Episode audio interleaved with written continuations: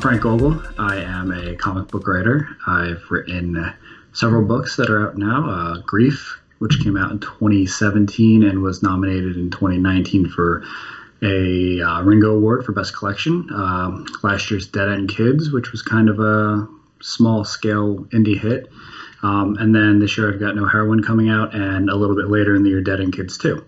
Um, so yeah, that's that's who I am. That's what I do. Awesome. Well, I'm really excited to talk to you today and really get into, um, honestly, reading your work. I want to know a lot about where these insp- where you where you pull your inspirations from. Um, and and I do want to start a little bit with grief. Um, and just touch on it lightly. Is what what was the impetus for putting together that anthology? Money. I, I, mean, I wish I was that that was less true, but um, when I first started writing comics, I started by writing short stories because making comics is pretty expensive. Um, yeah. So doing a five or ten page short story is much more doable when you're first starting out than you know a, a one shot or a mini series or an ongoing or something like that. And when you don't know what you're doing, like the the the cost risk is just so much greater. Um, so I started off doing short stories um, and I, I, I, tried like lots of different things. Like grief is is pretty cross genre. There's horror, there's sci-fi, there's mm-hmm. crime, there's there's some some alien stuff in there. Um, but it, it, it's all character stories. Like I like telling stories about people going through things, and that was sort of like the genesis of everything. Um, and that's you know sort of deeply rooted in my own personal history. Um, but after I wrote like, like five or six of the stories that ended up becoming grief and paid for them, I was feeling it in my bank account. Um, and uh, I, I was trying to figure out like a way to sort of try and recoup some of the cost, as like unsexy as that sounds. Uh, I was like, well, the, these are all fairly similarly themed along the, the five stages of the grieving process. So I built out the rest, uh, the rest of the collection to sort of fit with the, the, the tone and the theme of everything else. Um, got Danny Martins, who's a, just an incredible uh, digital painter down in Brazil, to do a, a beautiful cover for it. Um, and put the whole thing together uh, just so I could have a book to to put in people's hands and start getting my work out there and and and put on Kickstarter to see if I can make a little bit of that money back and roll it into new projects and stuff like that. So it's it's yeah, it was equal parts artistic endeavor and and financial need, honestly. Well, that makes sense, and it's it's actually kind of refreshing to hear somebody kind of like break it down like that too. Um, so thank you for you know being open. Um, but uh, one of the other things, and, and if uh, if you're listening to this, then you probably follow all the comic reviews on our site. And last year, uh, Nico got our writer Nico got the chance to review all of Dead End Kids, and he fell in love with it. Uh, how was the response around Dead Dead End Kids? Because you, it, I mean, I was seeing it everywhere, even outside of my own site. I saw a lot of a lot of other people picking it up, and then like I saw a lot of other people tweeting about it. Um, so how was that? And if you want to get into a little bit about how Dead End Kids started as well. Yeah, um, I mean, in, in, a word, it was honestly terrifying. Um, which which I think is a response most people won't expect when you, have got something kind of successful. Uh, but the, the, truth is, like I go into everything I do with like super managed expectations. Um, so like I did grief as a Kickstarter. I did it as like a digital only Kickstarter, and I, I set like a really low achievable goal, something I knew that like I could I could do in 30 days, and we ended up like tripling the goal or doubling the goal and getting funded in like a few hours and and and like but I've always in spite of like any successes that I've had I've always stayed fairly conservative with like what what I think is attainable just yeah. uh, as a defense mechanism probably um, so when I wrote Dead End Kids and it got picked up for distribution at Source Point Press um, I talked with Travis McIntyre the editor in chief and I was like listen if we if we sell a thousand copies of this that would that would be a home run. Like that would be like that above and beyond. Yeah. Um, first issue alone went on to sell something like seven thousand copies. Like it just took off, yeah. which which on paper is awesome, and in reality is awesome too.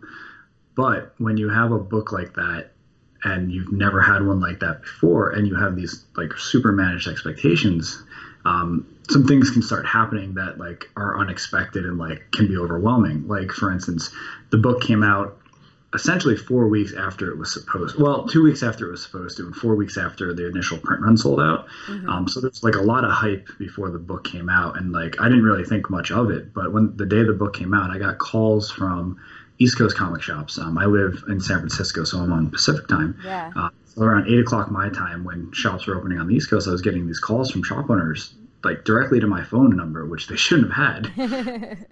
me like if I could get them more copies, and and just you know, I, I have no role in like the supply and demand chain. Like that's that's Diamond. That's up to the publisher, the printer. Like I'm the last person who can help anyone now. And like these calls didn't stop for for weeks. Like and still like every once in a while I get like a Facebook message or a Twitter DM or something like that from a retailer, being like, hey, you got any copies left? so like, yeah, it was.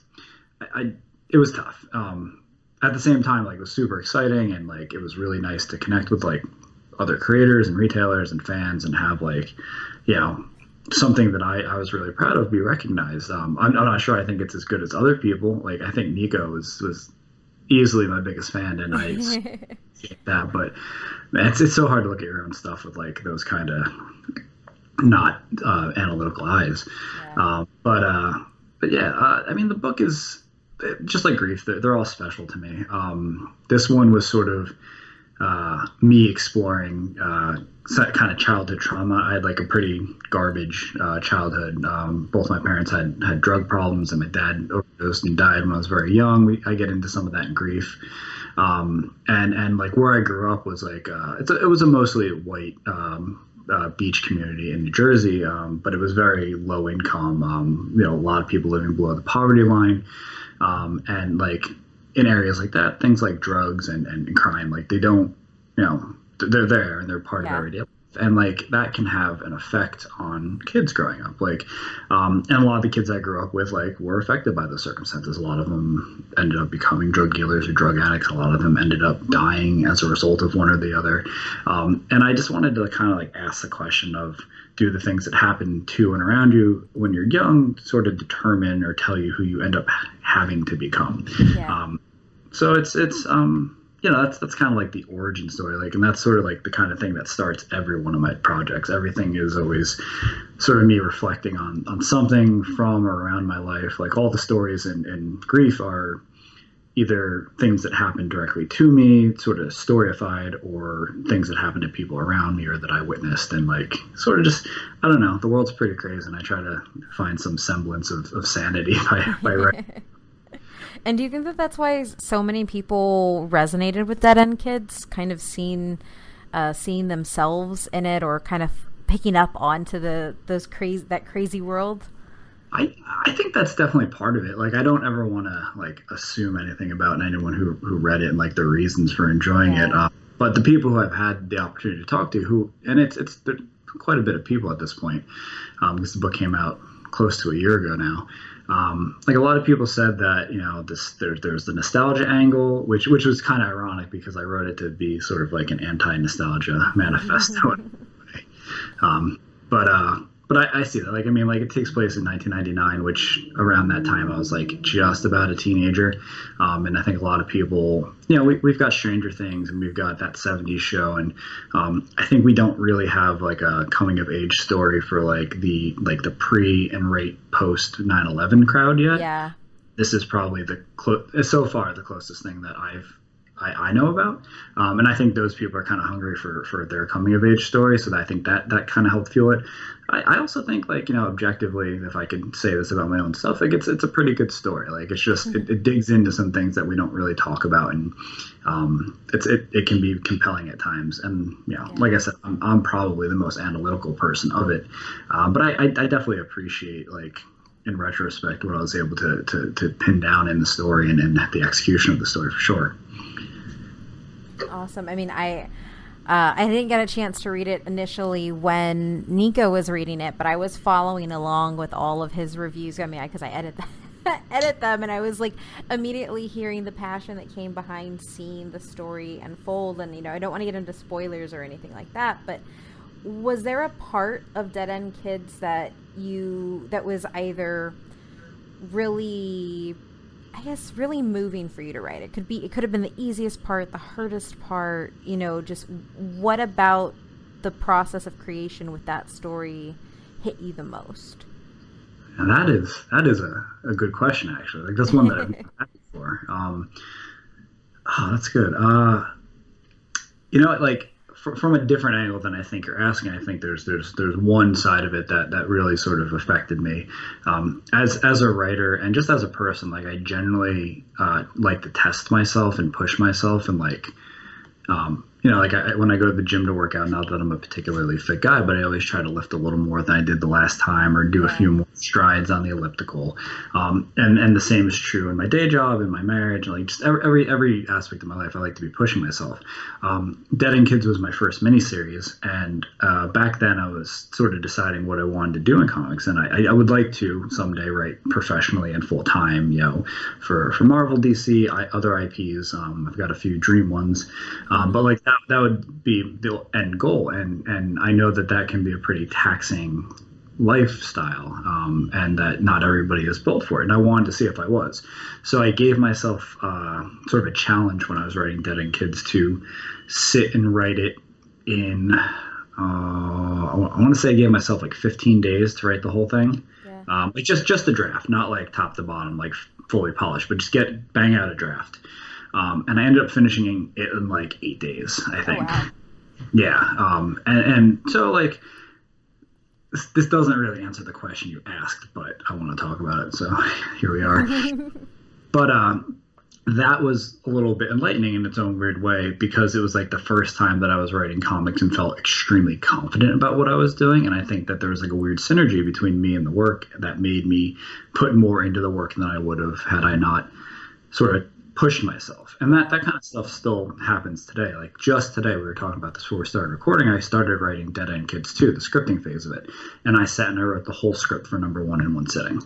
Um, and like, it's just, it's kind of like building a muscle up. I keep coming back to that gym metaphor. But you, when you start writing comics, you start with short stories and then you get a little better. You write something a little longer, a longer short story, a one shot. You build your way up to a mini and you get stronger, you get faster, you get better at doing it. And like, I just, sitting writing today and thinking back on that sort of stress test I did writing Dead End Kids one, like it just it just feels like this is it's always been falling into place and like dominoes one after the other and like like I have momentum. And that that's that's pretty exciting because I feel like a lot of creators can can be down on themselves at time and not feel like that they're making any progress or that they're stalled out. And I, I mean and and I think that's all relative and, and subject to sort of point of view but I, I definitely have had those days. Um, so it's the days I don't feel like that are are are always a, you know a gift.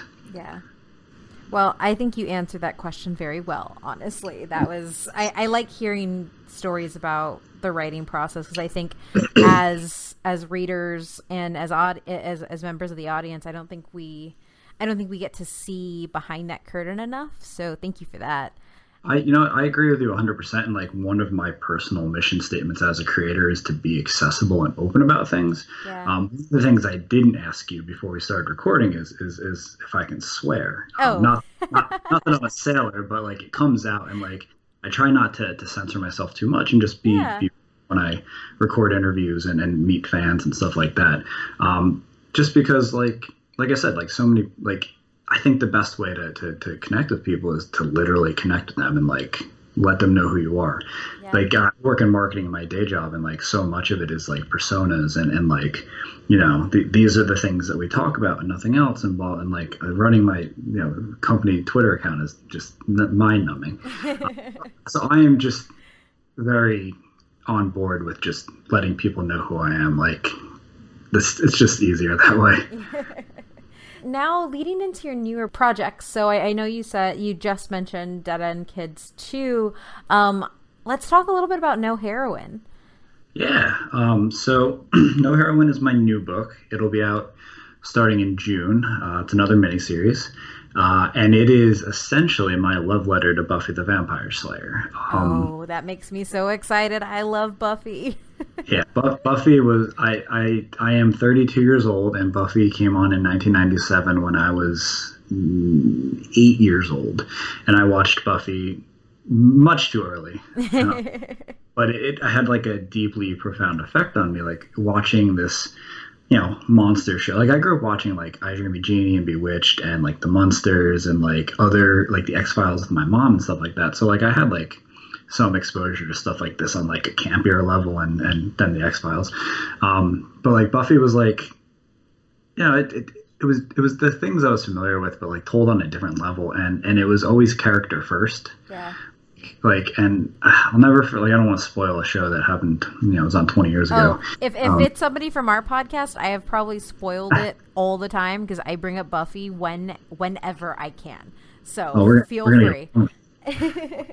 so I remember watching the season two finale, um, and you know, just to set the stage. Uh, Angel's lost his soul like halfway through the season, and he's been a total jerk off the whole time. Um, and he's trying to end the world.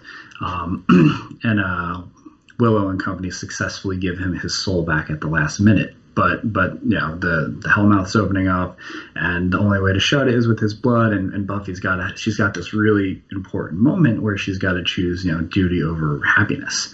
Um, and you know she kills Angel and closes the portal and saves the day. Um, but it's like a very Pyrrhic victory. Like, yeah, she saved the day, but at like an extreme personal cost. And like that that is so just imprinted on my storytelling. Like almost every story in grief has that kind of ending. Um, Highs and lows is one of the stories that like has a very distinct version of that ending. Uh, Dead End Kids is a lot like that. Like you know, the the end of the book is is both a, a good ending and a, a tragic ending. Yeah. Uh, no heroine is a lot of the same, and like I just you know it's it's like a adult version of what Stan Lee was doing with Peter Parker back in the 60s. 60s. You know, Doctor Octopus attacks, and you know Spider-Man's got to stop him from robbing the bank, and yeah, he misses his date with Aunt May for her birthday, and now she's disappointed in him. Like it's he he won the day, but like at yeah. a personal cost. Um, and I just think that that's like a more honest and, and intriguing way to tell stories. Like not everything needs to be tied up with a bow. Um, yeah. And hopefully that's that's like what's coming across when people read my work. Um, so no heroine is Buffy, but if she was a recovering heroin addict. Um, so it, it, started with like the core concept a young woman who fights monsters but i like i really tried to twist it around and, and do something different with it. So this is this is a woman who kayla is she's a recovering drug addict. She's 90 days clean. Um, but she's doesn't have the tools to to do it all on her own. So she relies on other people. Um, and like there's there's like a fine line between asking for help and taking advantage and she always falls way on the other side of the line. Um, and like so like you know she's fighting these monsters. She's on a suicide mission to save somebody who she depends on but she's doing it for all the wrong reasons. Like she's you know she's doing the buffy thing but because she thinks she can't do this without somebody else's help. Yeah. Um, so she's, you know, uh, like the title is a pun. It's, it's, you know, a, no more heroine, like as in, you know, stay clean, but also she's not a hero. Like, um, yeah. and like just this, it's like the reverse of the Buffy situation. This is a person who would choose happiness over duty every single time. And we, I wanted to sort of see like what would happen if like I sent her down a certain path. So would you say there's a little bit more faith in her in that way? You know, I never thought of it that way, but that that, that is a, fairly good comparison. Like I'd say that she's broken in in the way like Faith is. Like you know, yeah. Faith is she she didn't have like a strong father figure, and that's why she gravitated towards the mayor. And um, like she had like a different kind of set of problems that made her the way she is. Um, yeah. But yeah, like yeah. So that's gonna be my new pitch. It's it's Faith from Buffy, but if she was Like, that, I'm so glad that I finally talked to somebody who knows their Buffy because now complete. Yeah, I mean, because that was uh, this is going to get off into a Buffy realm, but that was one of the most compelling pieces of Buffy is when you have the other Slayers come into the mix, mainly because faith is what happens when you don't have somebody with a great home life or a supportive parent or somebody who has had to choose for themselves because nobody ever has and so kind of like it you know i exploring that human piece exploring the the weight that choosing duty does i think is is something that is extremely commendable in storytelling especially because it as a reader it reminds me that the person i'm reading about is completely relatable because i'm sure we all have experiences where uh where we've made that choice you know? Yeah, hundred percent, Um, another, the other angle that I wanted to sort of tackle the story was from is sort of like in like an anti-chosen one narrative. Um, you know, Buffy didn't have a choice. She's the Slayer. Like she can reject it all day long, but that doesn't mean she's not the Slayer. Yeah. And like I, that that's that's a story that we've seen a bunch of times, and like I, I, don't have any problem with it, but it was something I wasn't interested in making another carbon copy of. And over the last like year or so, I've been watching episodes of uh, She-Ra on Netflix over my wife's shoulder, um, and I've just sort of been interested in like how the the the She-Ra show goes uh, in a way about like tackling the chosen one narrative in a way where the you know the the, the protagonist can sort of reject it and it's Yeah. it doesn't have to be their defining feature and like that's that's not really what no heroine gets into but it was sort of the starting point in my mind of like just this is this is a person who fights monsters because for for the wrong reasons not because but because she because she's she thinks she's weak and she's literally killing monsters like and showing that she's not weak i just it's just a very ironic take on Yeah. it Um, so why add why why did you choose to add in the addiction piece and how did you write that? Because I know that that's a very I don't want to say a complicated co- uh, topic, but it's a it's a very uh, personal topic that I think it sit, hits a lot of people when they read that or when they see it depicted in film, TV, that kind of stuff. How did you approach dealing with addiction in the story, and uh, what was kind of your window into that? Well, you, you sort of mentioned a few of them. There, there's a lot of reasons I wanted to tackle it. I mentioned earlier um, that I, both of my parents growing up had, had problems with drugs. My father died of an overdose, and my mom really struggled with uh, addiction, you know, recovery, relapse, uh, this the whole cycle throughout most of my formative years. Um, so it's something that's like near and dear to my life. It's it's very much a part of the fabric who I am. Um, and as I was growing up, um, I had three best friends: uh, my brother Joey, my brother Harry, my my cousin Tom. We were all about the same age. You know, we grew up together, um, and that's the, we the four of us are very much the inspiration for Dead End Kids.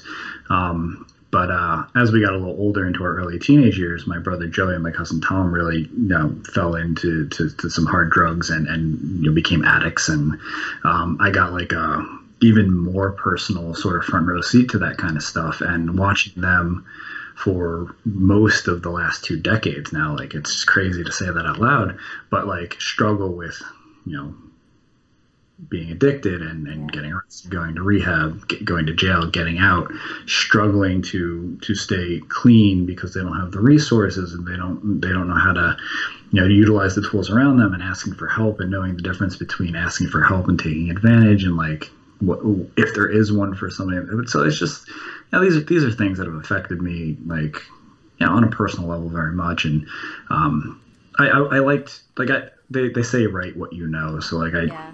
Subscribe to that on some level I guess.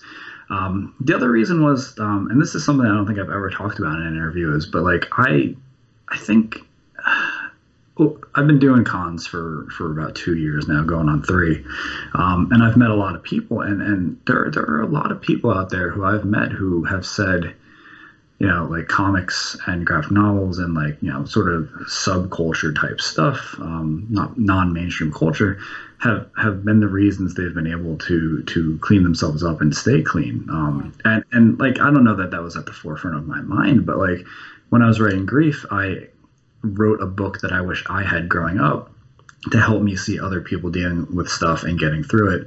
Um, and having that be out there for people. So, you know, since I didn't have it, I want to make sure other people have it. And like on some level, I, I gotta imagine like that was sort of what was happening here. Like to, to, I think that the most important thing comics can do is reflect life, and, and that's how people connect with it. And that sounds kind of woo woo, I know, but mm-hmm.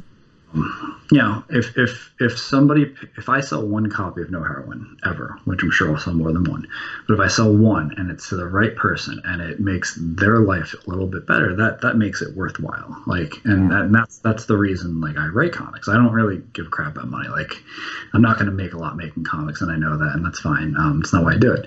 I do it because I want to be additive to the world. Like there's so much bad stuff um, going on and in the world, and like if I can do just a little bit to, to make it a little nicer, like that's that's enough for me.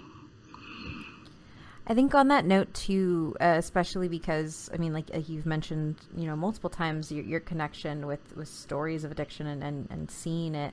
Were there any, I don't know, like literary tropes that you think stories about addiction get wrong that you were actively pushing back against, or um, uh, does that make sense? I, understand the question, and I've got the perfect answer actually.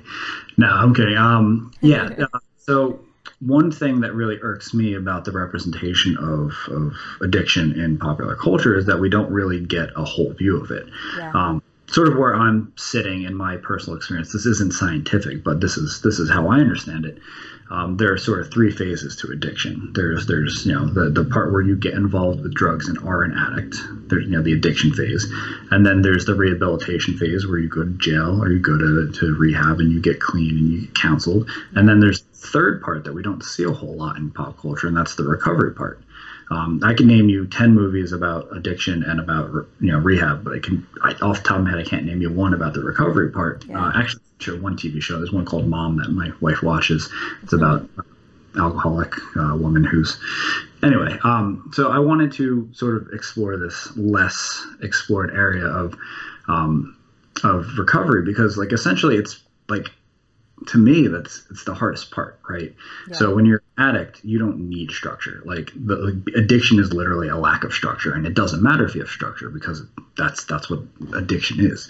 Um, and then the, you go right from having zero structure to having 100% force structure whether you're in jail or rehab like it is a rigid system with with routine and and lots of tools available to you counselors and, and, and other people going through the same thing um, and then essentially you get released out into the world and like you know maybe you have a probation officer or, or like you know scheduled visits with a therapist um, but you generally have no structure other than what you can impose upon yourself like you literally get thrown out into the world naked um, and and that's something that I've watched with my my brother and my cousin over and over again. Like they they do really well in jail and rehab. As as bad as it sounds, like they're clean for six months, a year, and then they get out and like they're able to to maintain it for a while. But like it's like the, the structure starts to erode without the daily regimen and, and they deal with problems that they wouldn't have on the outside like finding a job when you're you know a, a felon or or you know having to like exile all of your old friends because they still are, are drug addicts and like and like just like it chips away at you in ways like that I think most people don't understand.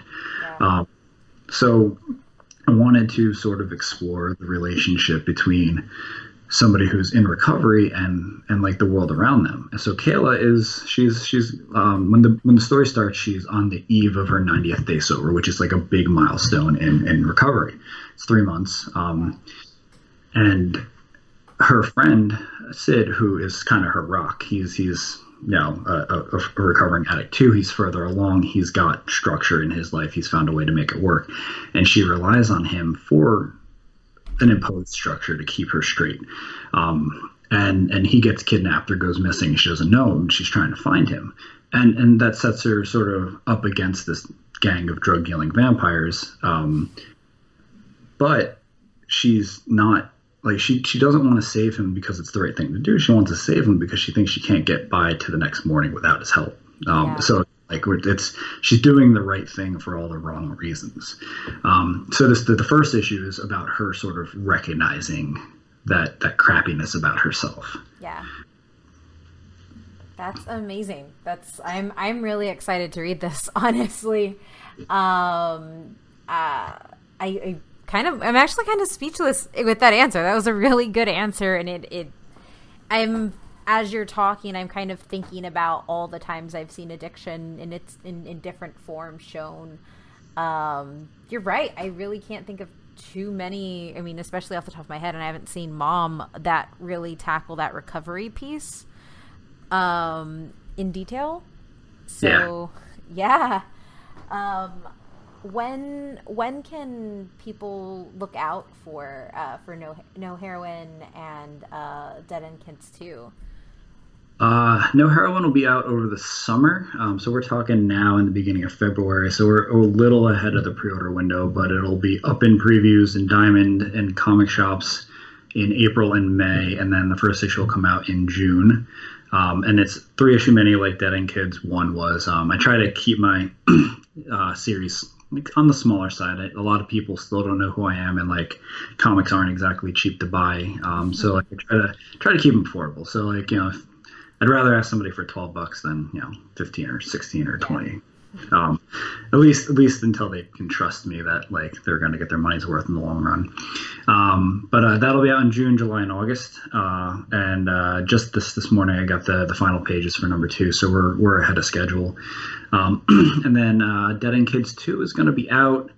Uh, I think it's official now. Uh, November, December, January, and February. That one's going to be four issues. Um, I was plotting out the fourth issue today, and it's it's massive. Like it, it had way more story than I could fit in in the standard size comic. So um, I'm pretty excited to, to tackle that one. I feel like it, eh, since I went to four issues, I wanted to make sure people still got their like their money's worth.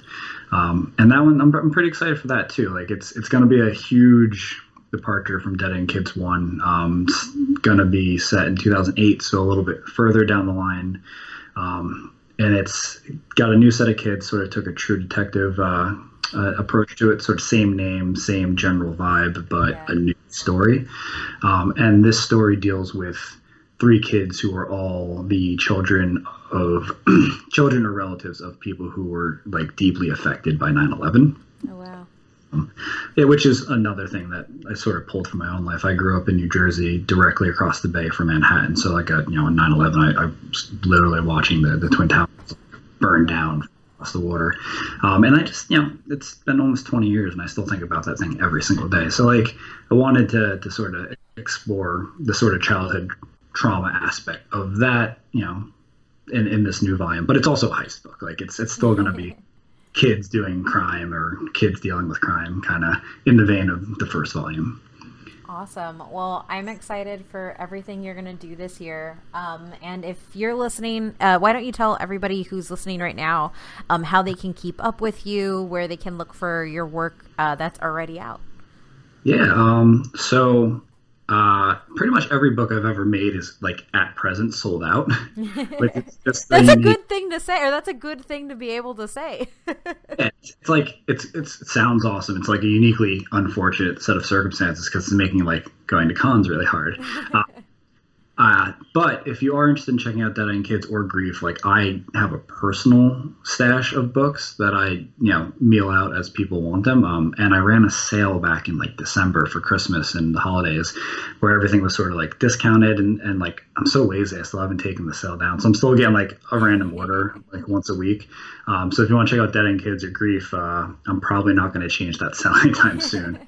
Um, but uh, I've got like reader copies of Dead End Kids issues. I've got the the trade of grief. Um, uh, if you want to keep up with me on a, a more day to day basis, I'm on Instagram. I'm on Twitter. Both my handles there are the same. It's just at Frank Gogol, one word, F R A N K G O G O L.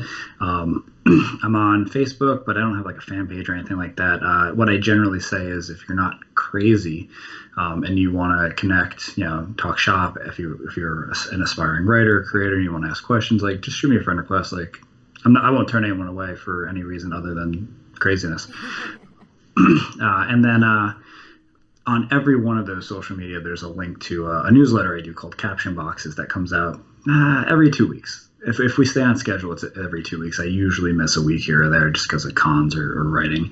Uh, but generally, it's every two weeks. And it's just kind of like a, a, funnel for all, all the things to talk about on social media. I talk about the work. I talk about like what goes into the work, uh, the cons I'll be at, um, things that I'm reading right now that maybe aren't on everyone's radar. I read a lot of indie stuff. So, like, a lot of people like the, the sort of recommendations there. Um, and honestly, the newsletter is the best way because it's, it's just like it's all the, the news and information in one spot and it's and it's an email, so you can respond to it. Like if you have questions or you want to like you know, I don't know, talk. I guess. so I definitely highly highly recommend the newsletter, um, and then any of the other ones are fine too. Um, like I just yeah, like I said earlier, I try to try to keep it real and um, just be there for people to connect with in a way that I, I wish other creators who are ahead of me and who I admire were when I was trying to you know do the fan thing.